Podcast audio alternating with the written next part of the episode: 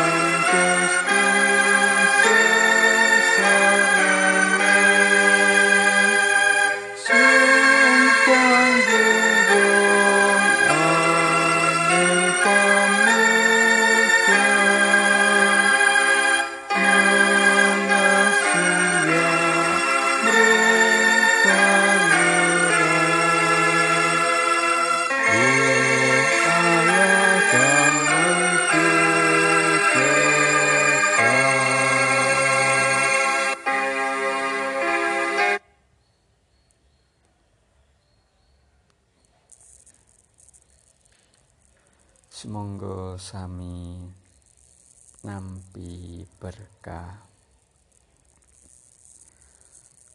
Mugi mobah mosi ing jagat binerkahan ing panguwaosipun Gustining dumati inggih Yuang Triniji Suci, Yuang Rama lan Yuang Putra lan Yuang Roh Suci. Amin.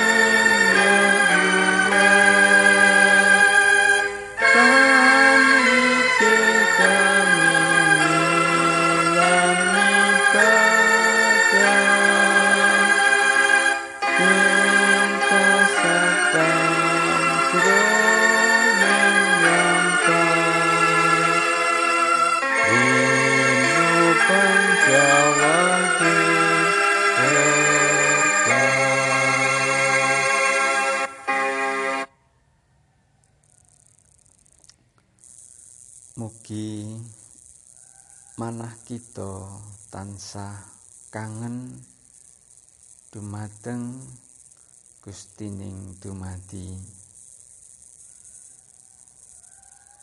Mugi manah kita tansah kapang sowan Gusti sesarengan sung panggunggung aneng dalem pamujan